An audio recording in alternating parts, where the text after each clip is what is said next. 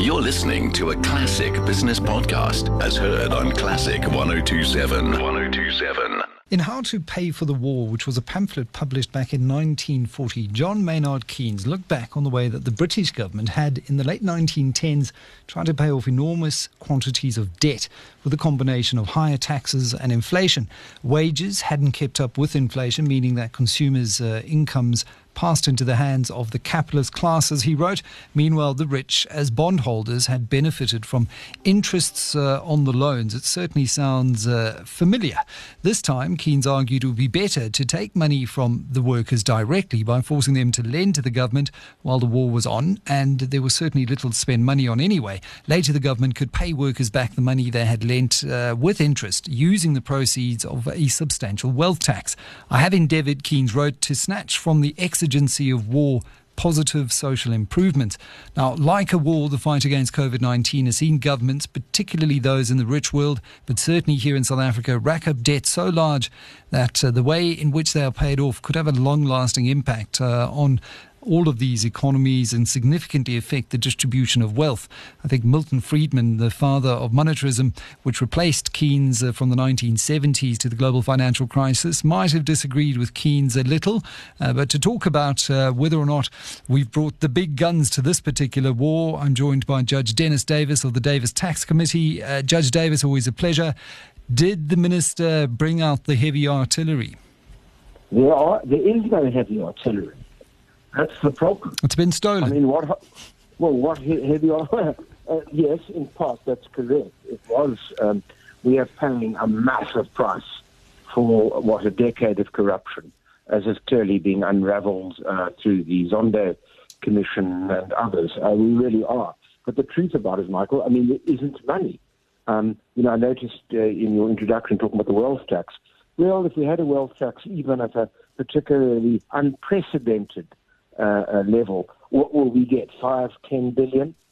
Uh, I'm just talking optimistic figures. Even if it was 15, just look at the fact that you've got a 300 billion rand decline in, in, in tax, uh, uh, a 7.8% GDP decline this year.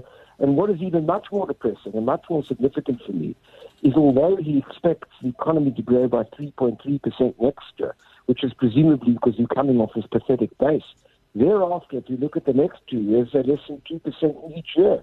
So where are you going to get the money from? Because unless we could grow consistently at 3 4%, we simply aren't going to be able, over the medium term, to be able to do sufficient to balance the books. And, and that is the issue here. You need a dual pronged approach. You, you need to attack both the numerator and the denominator in our debt to GDP ratio. So, uh, on the debt level, you need to rein in expenditure uh, and also have uh, some kind of uh, uh, plan or path towards uh, a primary surplus. And, and on the growth side, on the denominator side of the equation, you've got to stimulate growth. You've got to get the economy going again. And a lot of that uh, really hinges on confidence. And so far, Judge Davis, the people that I've spoken to weren't inspired. They didn't uh, feel that there was enough in this budget to inspire confidence. Or, I, yeah. I question what the finance minister could have done differently to inspire that confidence. Could he have said, no, I'm not going to fund SAA? Is that what the market would have looked at? What, what, what could he have, have done no, differently? Yeah, sorry, uh, the market definitely, I think, would have had a look at the 10.5 or whatever it is and said, well, how the hell are we going to believe that you're going to actually depress uh, wages on the uh, public service sector if you're giving SAA 10.5? So I have no doubt that that's going to be one of the prevailing messages, one way or the other. Whatever the merits of SAA, whatever the merits of having a domestic airline uh, which is viable to carry tourism, that will be unquestionably uh, an image. But much more important than that is this. Uh, what could he have done? Well, um, as I say, I, I think we, we've got to be very, very cautious about the way we go about depressing expenditure. Because if you, I mean, there's no doubt about it, if you depress it too much in the short term, you know, then you're, you're not going to get out of the 7.8% spiral to anything which approximates decent growth. So there's a tremendous balancing act mm. between, if you wish, short term stimulation and longer term, um, if you could call it somewhat greater responsibility and prudence. So I don't see where that comes from. Um, you know, one of the things, uh, Michael, that I, I, I, was disappointed about right throughout is need, what's the image, what's the narrative for the economy going forward? Where's the narrative economics, as Robert Shiller would say, which actually indicates that we are going to go down this path? Now, what I would suggest is that we build on the image of the green economy because uh, the president already did say that they were prepared to move on the IPPs. But then when you've got the value chains up and down for the green economy and a reconstruction of the economy from that point of view, you start looking at it and saying, we can create many more jobs, we can create more investment, people will in fact invest in this. That gives confidence. I see very little that does triggers that sort of situation as because I'm just giving one narrative. There may be others. Yep. Yeah, but unless you've got a narrative which suggests that's where we're going, that's the line of march we're taking.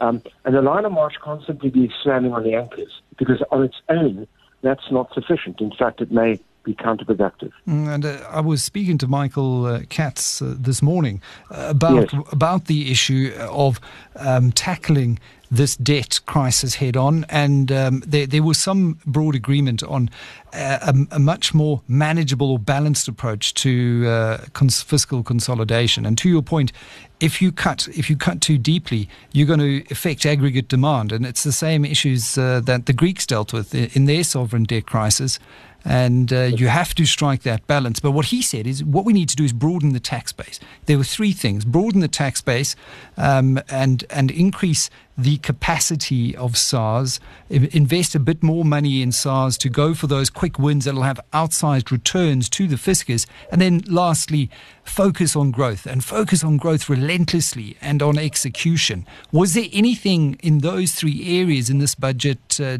to give you confidence that we're focusing on broadening the tax okay. base and supporting well, uh, the, the, last one I think I've answered already. Yeah. Uh, in relation to the first two, let me say this. I agree entirely. I mean, um, I'm not going, you know, I've been criticized before for suggesting there may be up to 100 billion and not even north, as is the commissioner, of a tax gap. And of course, uh, the reason I get criticized for that is because, you know, you don't get that in one go. You know, you may get 20 billion in one year and 30 billion the next and you inch it up as you close the gap. But there's no doubt that SARS needs more resources. Doesn't need 10.5 billion, needs far less than that, probably a billion, maybe less, to basically recapacitate itself. And I'm certainly working on this very hard, trying to get the private sector involved, in bringing in, having a real proper unit, if you wish, an Al Capone unit of 100 highly qualified people to attack the tax gap as a targeted move. I'm absolutely convinced that that will help significantly. More certainly, we'll get much more than a 5.5 uh, billion uh, tax increase as a result of that. So I would be saying, I, you know, I've been trying to to persuade uh, everybody on this. If we and the commission is on board, that's one move. Secondly, in relation to the tax, um, the expansion of the tax base, I'm afraid to say that's coupled to the to the third one. It's only when you start having growth and a, an economy that reconstructs itself that in fact you're going to broaden the tax base. We've inherited an apartheid type economy with a pyramid of income distribution, and it's coming home to bite us because the vast majority of people they do pay tax, they pay that, but they're not going to be able to pay a whole lot more because they're not earning more. So you've really got, you know, you've really got to grow the economy to get an increase in the tax base and tax collection. That doesn't mean that we shouldn't be going helter skelter after the tax gap at this stage. Because even if we get 20, 30, 40 billion more in, my goodness, it makes a difference. Well, uh, we could have done with the 15 to 20 billion that uh, we flushed down the toilet because we didn't sell booze and cigarettes during lockdown. I mean, that's certainly coming back to bite us. we could get 20, 30 billion. I'm convinced of that in the short run. Capacitate the uh, SARS, target the place. Let's go after the illicit customs as the president said, the transfer pricing when the high net worth individuals secreted money away and not prepared to pay their tax on it. And I'm telling you, we get that, and that gives you confidence if you use that money for reconstruction purposes. On the issue of the wage bill, and obviously the finance minister was at pains to say that uh, this is not his call to make uh, yeah. entirely because the, the, there's another minister, Minister Mchunu, who is currently yeah. locked in negotiations. Yeah. But there, there, does seem to be an obvious solution. Make a general offer to anyone over the age of 55 in public service that they can retire on full pension.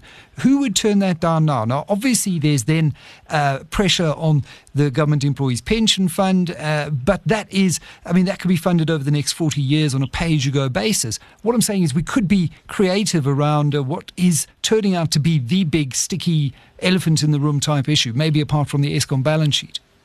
Well, you know, I've debated this issue. I think, you know, with Michael Sachs, and he made two points to me, which which which which really both that traction. I want to share it with your listeners. One is, of course, that um, so when you remember the public service sector, you've also got the policemen and the health workers and the teachers. And if you underpay those groups right, significantly by cutting by cutting those areas, either you get less healthcare, less police, or more inefficiencies. And that's coupled to the second thing that he said was the better way to go is to try to find a social compact with the unions in circumstances whereby perhaps they do get a salary increase, but at the same time, which is perhaps CPI, but they have to effectively sign very carefully constructed and calibrated efficiency agreements so that the taxpayer gets his bang for the buck. I hear what you say, but what, what I'm saying is not effectively cutting uh, in so much as taking from the top end, obviously higher salary bands, saying, right, you can take early pension. Yeah, you, you, you can go and spend in the economy, and then you're creating an opportunity to employ lower down in the civil service. We know we need yeah. teachers and nurses and doctors. So it, it's just an innovative way to start attacking the wage bill as opposed to just saying, right, we're going to freeze or we're going to cut. We, we really need to think about creative ways to, to tackle what is the runaway item. Uh, uh in the, in the, the, the press conference afterwards, because of that 300 billion rand decline in tax revenue, the percentage of revenue going to public sector wages this year is 57%, Judge Davis. No, no, no, no. I know that, and you don't. Need, I know that very well. All I'm saying is, what I, I'm sharing your point that that whatever the proposal is, we need to be having right up front a sensible debate about how you nuance the problem, rather than some crude approach, which basically which basically undermines service and at the same time perhaps even on a multiplier effect depresses the economy and doesn't do the job. But the fact that you've got to deal, you can't have 57% of the budget because if you take that and then you take on top of that social grants, there's nothing for anything else. Judge Dennis Davis, Davis Tax uh, Committee Chair, with his reaction to the medium term budget statement, lots of uh, issues still remain.